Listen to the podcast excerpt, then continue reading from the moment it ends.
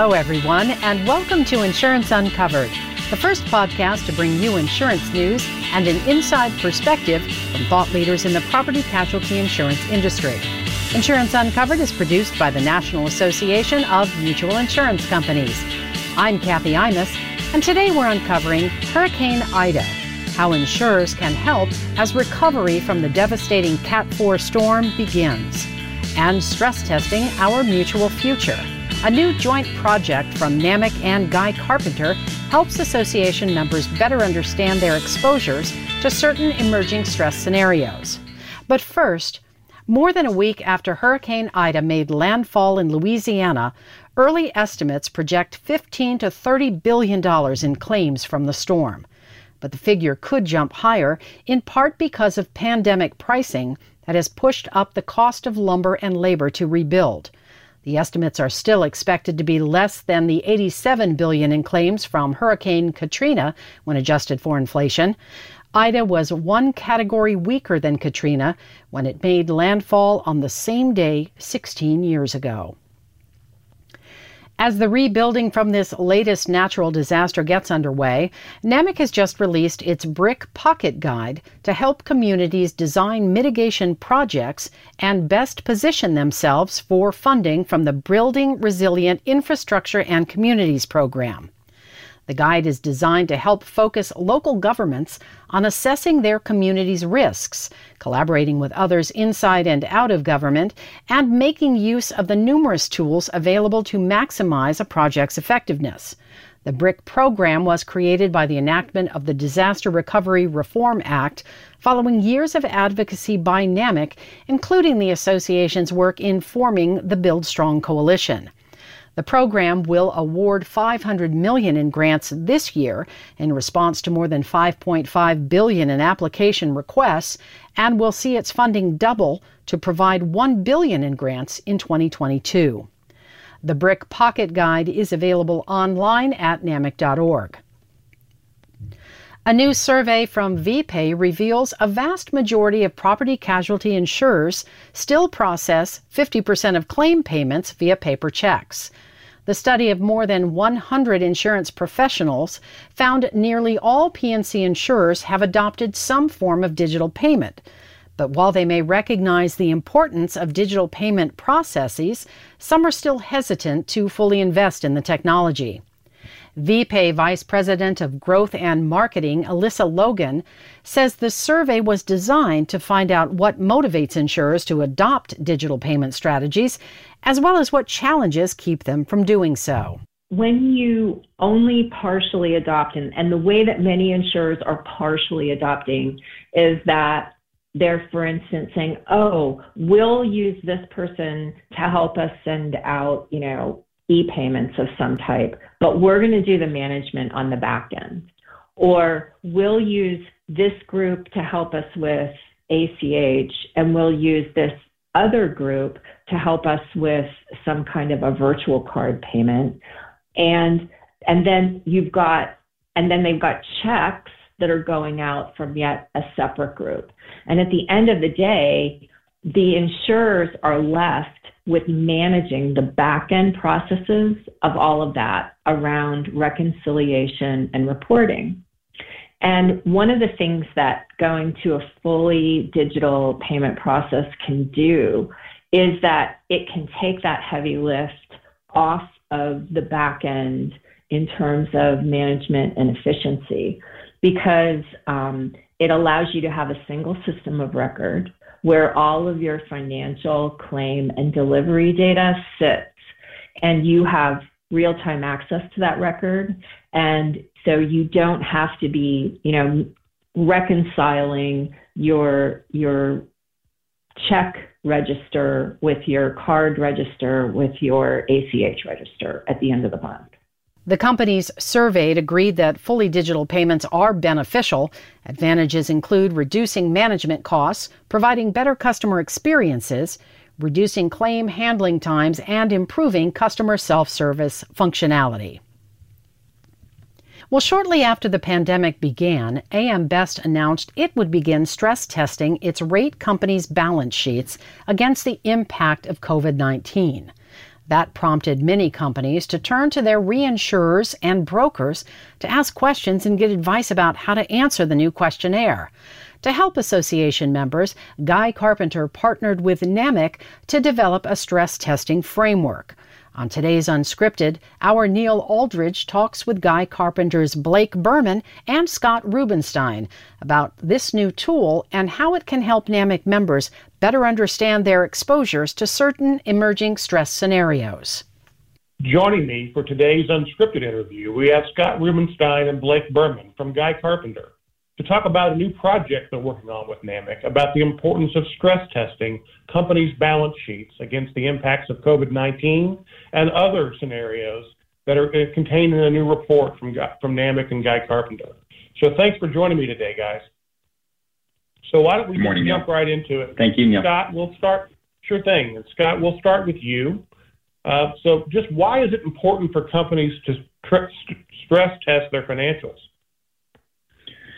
Well, Neil, I mean, as you know, probably better than, than a lot of us, the goal of any mutual is to be there when their policyholders need them most.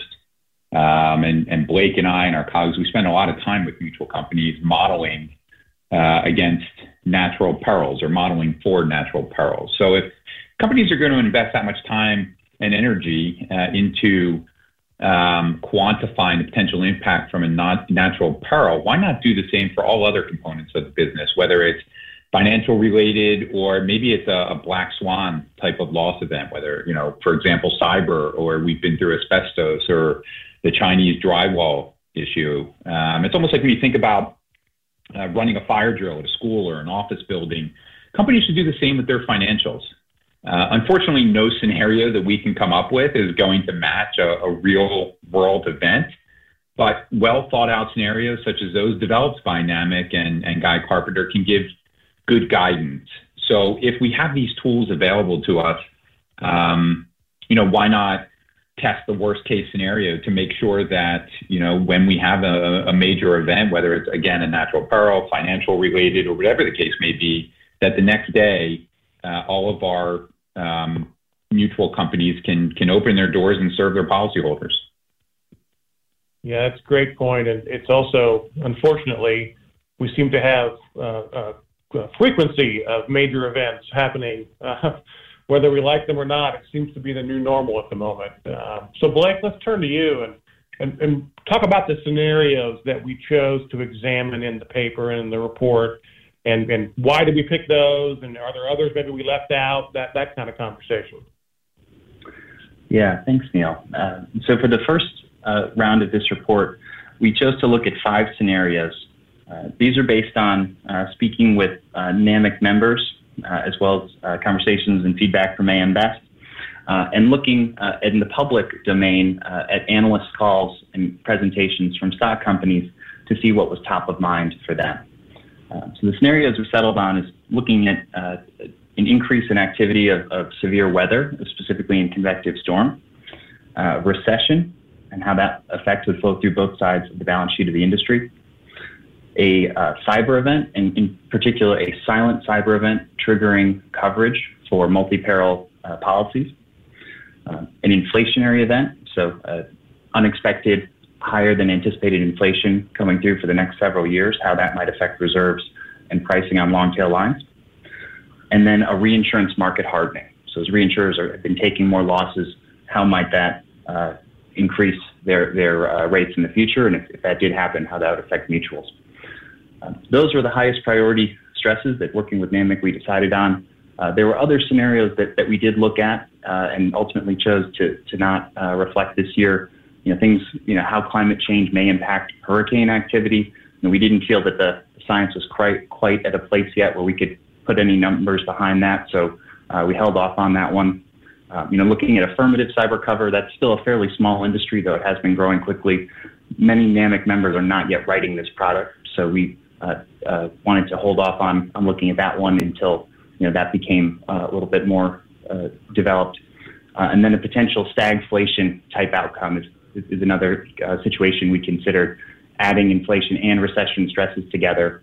Um, and we felt that kind of looking at those two risks separately uh, would be kind of the best way to start uh, for this first round of, of the analysis. So that, that's how we arrived at the test that we're looking at uh, for this study. Yeah, it's great. It, it sounds like a, a, parade of horribles to some degree, but uh, important. And hopefully, some of these are theoretical. The stagflation uh, context is one that uh, concerns me, but hopefully, we won't have to live through it uh, anytime soon. That's for sure. So, Blake, staying with you, um, what were your biggest surprises when looking at how NAMIC member companies performed in the stress tests? Yeah, well, Neil, we, we ran the results through uh, across every company uh, where we had statutory filings for a little over a thousand uh, combined and unaffiliated entities. Uh, of those, uh, we looked at what are the most common predictors, you know, whether uh, ownership type, regional segment, business mix, and running that through regression, we were a bit surprised to see that the number one indicator of a carrier having high expected volatility and low expected returns uh, is having higher reserve leverage. So the more dollars of reserve per dollar of surplus, the more likely uh, that carrier would, would be in kind of a lower performance uh, quartile. Um, you know, thinking about the, the underlying backdrop a little bit more, it may make some sense. You know, we have rising core inflation. We're in an environment of historically low yields and, and high asset valuations. Uh, but that was a little surprising to us uh, the first time we saw it. Um, another thing that kind of jumped out to us is that you know carriers are talking a lot about inflation. Inflation is a, a very topical concern you know, when looking at claims, um, but actually for the majority of companies, in NAMIC in particular, recession is actually the biggest impact to surplus. So, uh, right now, where we are uh, in the market cycle, uh, companies have been uh, reaching for yield. They've seen their equity portfolios grow uh, in the last bull market, which is a good thing.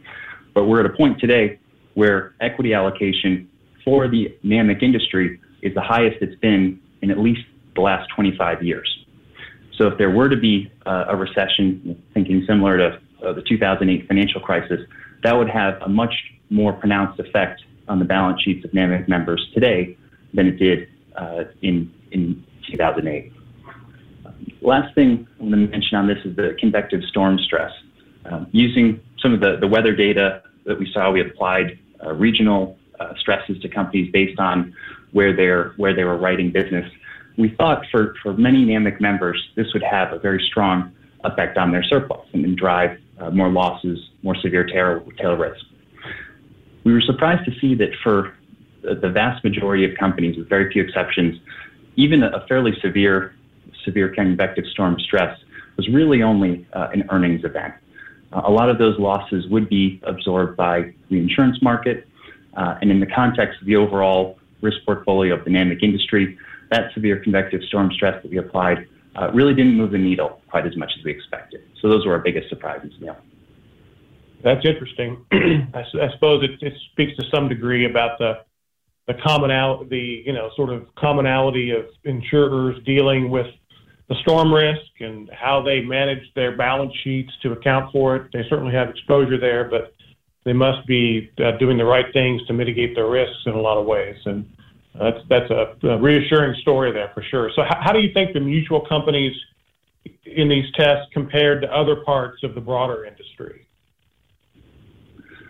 Well, uh, the first and most important observation is that mutual industry as a whole today is very well capitalized.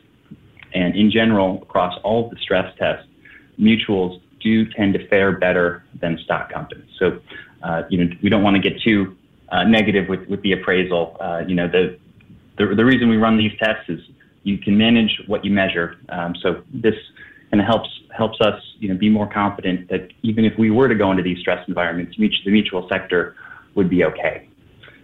Uh, mutuals in general uh, have lower operating leverage. Uh, they have less volatile business mix than stock companies. Uh, they do have higher uh, allocation to equities, as we mentioned before, uh, but we see uh, across many of these tests, mutuals will have uh, less exposure to uh, downside events than than the typical stock company. It's interesting. I think it's it's probably stands to reason too. Mutual industry, it's pretty mature. A lot of our member companies, we're, we're something at around 80 some percent of the country's mutuals have been around for over 100 years. Uh, so they've been able to, you know, build a foundation of financial strength to, to weather these these different scenarios, and that probably isn't too surprising of a of a, of a, of a finding in terms of the strength of the mutuals uh, and how they perform versus the rest of the industry. So, Scott, let's turn to you. One of the facets of this report and one of the, the benefits to NAMIC members of this project we have with Guy Carpenter is that companies can kind of compare their own results to that of, of peer groups in your in your scenario testing, uh, and that, that's available for NAMIC members to take advantage of. So if your company, for instance, maybe you're underperforming compared to your peers in a particular scenario, you know, what kind of actions could, could a company take here? Well, maybe it's no action, Neil. Um, you know, a company knows and understands their financials and the gears that drive their financials better than any outsider or model. But uncovering scenarios in which a company underperforms is important. Uh, and just as important as outlining a plan of attack, even if it's just a, a binder that you keep uh, in the closet that you only need to dust off in a worst case scenario, it's, it's good to know in which scenarios uh, your company may underperform. Unlike stock companies, and, and, you and Blake both just alluded to this in that last question, um, mutuals, even if for a short period of time in an event they're going to underperform their peers, they don't have to worry about what investors think. They don't have to take drastic actions just to, you know, solve for what may be a short-term bump in the road. And and we've seen that historically. We've seen, you know, AM Best put pressure on some mutual companies who tend to have uh, a lot of their surplus invested in equities. But we've we've had multiple instances where those um, equities have been tested and those companies have have performed um, just fine. However, in a stress test, that may be highlighted as an area of concern, uh, particularly in one of our um, scenarios where we look at an impact on the financial markets. So it's it's possible that no action is needed, um, but knowing what those scenarios are, how it impacts your company's financials, and at least having a couple of options, a couple of paths to go down, is better than finding yourself in the middle of an event and kind of running into it into it blind. Um, but you know, maybe it's it, it's also just making minor changes because sometimes, you know, a, a, scenario may warrant a drastic change to the way you run your business, and you don't think that change is warranted. But maybe there are smaller changes that we can make across the organization that that solve for that problem. Yeah, that's uh, as I view it. It's it's just another aspect of an ERM exercise, right? It's just a matter of you know, thinking through what, what might be remote in terms of its possibility, but good to know information should it, should it happen to arise. So Scott, staying with you, you know, we talked about the strong balance sheet of mutual companies. Um, you know, kind of, I guess this is sort of a little bit about where we started, but uh, you know, why would companies, if they have strong balance sheets, they're they're they're built to last, you know, why would they care about this kind of stress testing?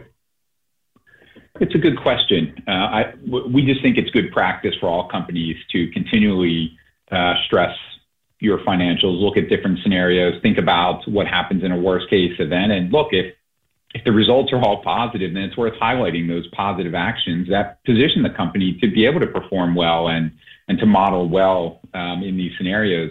You know, sell it to your outside stakeholders, you know, agents, brokers, wholesalers. Sell it to your internal stakeholders, your employees, uh, promote it to your, your board of directors.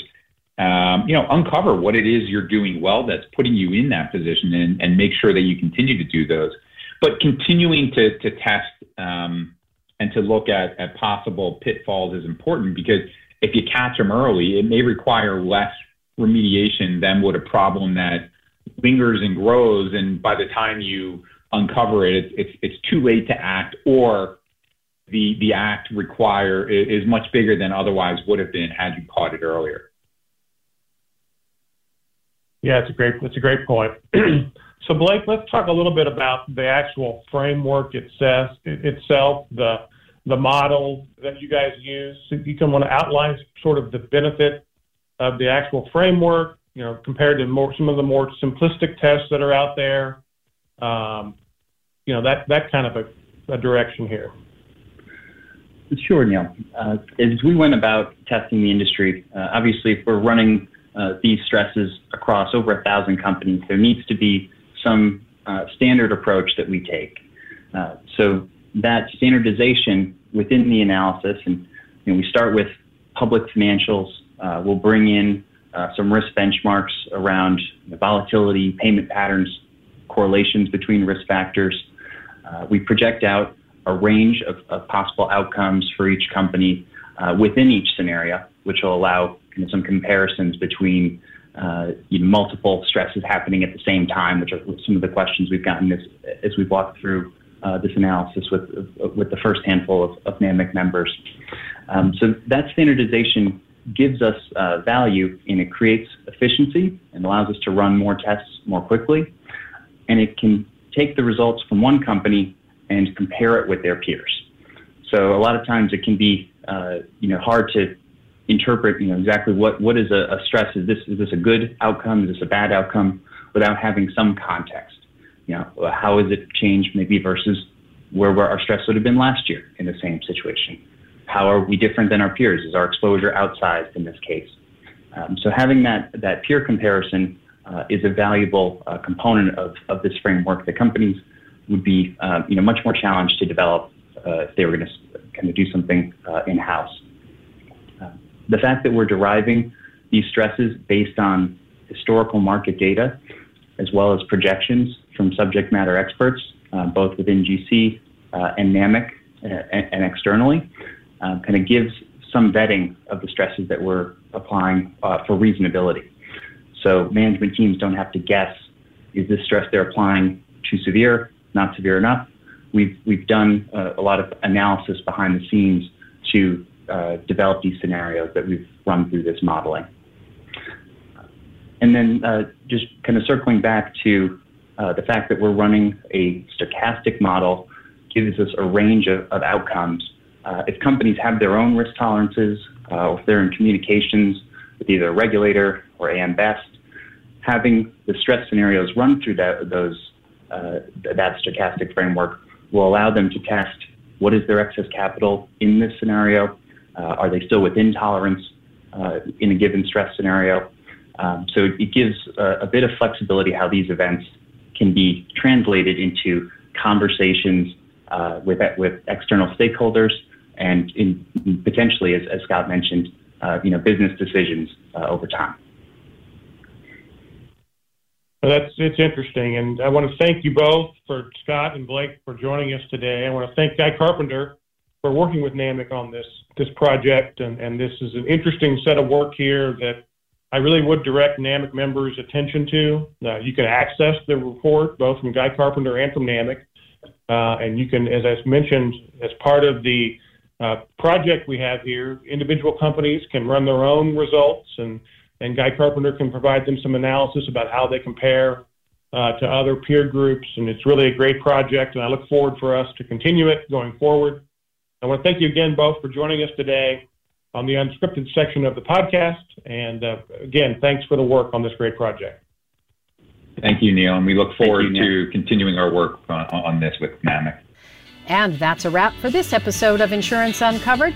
We'll be taking a bit of a break for NAMIC's upcoming annual convention taking place September 19th through the 22nd in Nashville. But don't forget about us. We'll be back on October 6th with more insurance news and interviews. So until next time, I'm Kathy Imus. Have a great day.